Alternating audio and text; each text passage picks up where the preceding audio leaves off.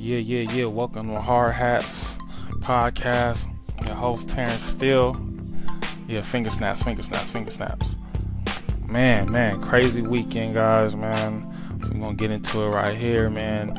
Anybody catch that All Star game? It was wild. I love the new format. I don't know what y'all think of it, man, but think the competition was at an all-time high, man. For years, when this All-Star game been whack, dudes just like layup drill, open threes. And this year they, they stepped it up, new format of LeBron and the prima donna model Steph Curry voted top guys, and they got to pick their teams. Old school, you know what I mean? Playground.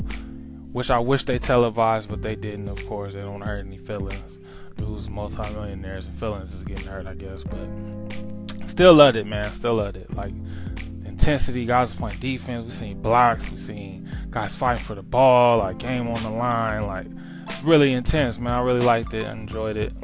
You know, um, let see what you guys think about the game. New format, man. I really liked it. What else happened this weekend, man? Um, we had Black Panther come out, man, and um, gotta put your fist up to that, man.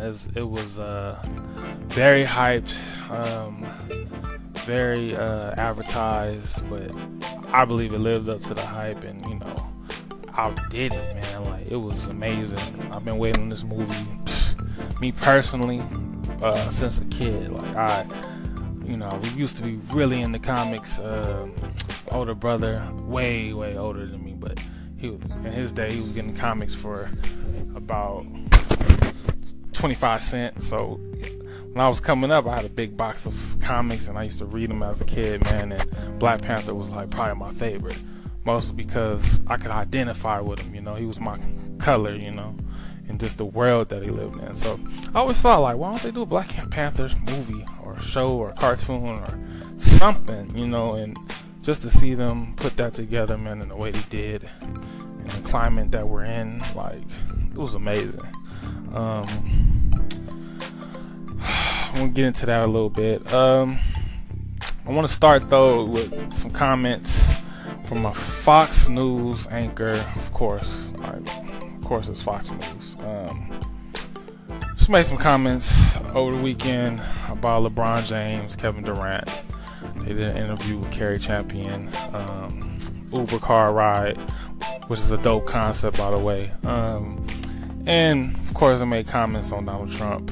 Um, and she had a problem with that. So her comments were pretty much that they shouldn't be commenting on it. Where she went into the eloquent way of saying that it was shut up and dribble, right?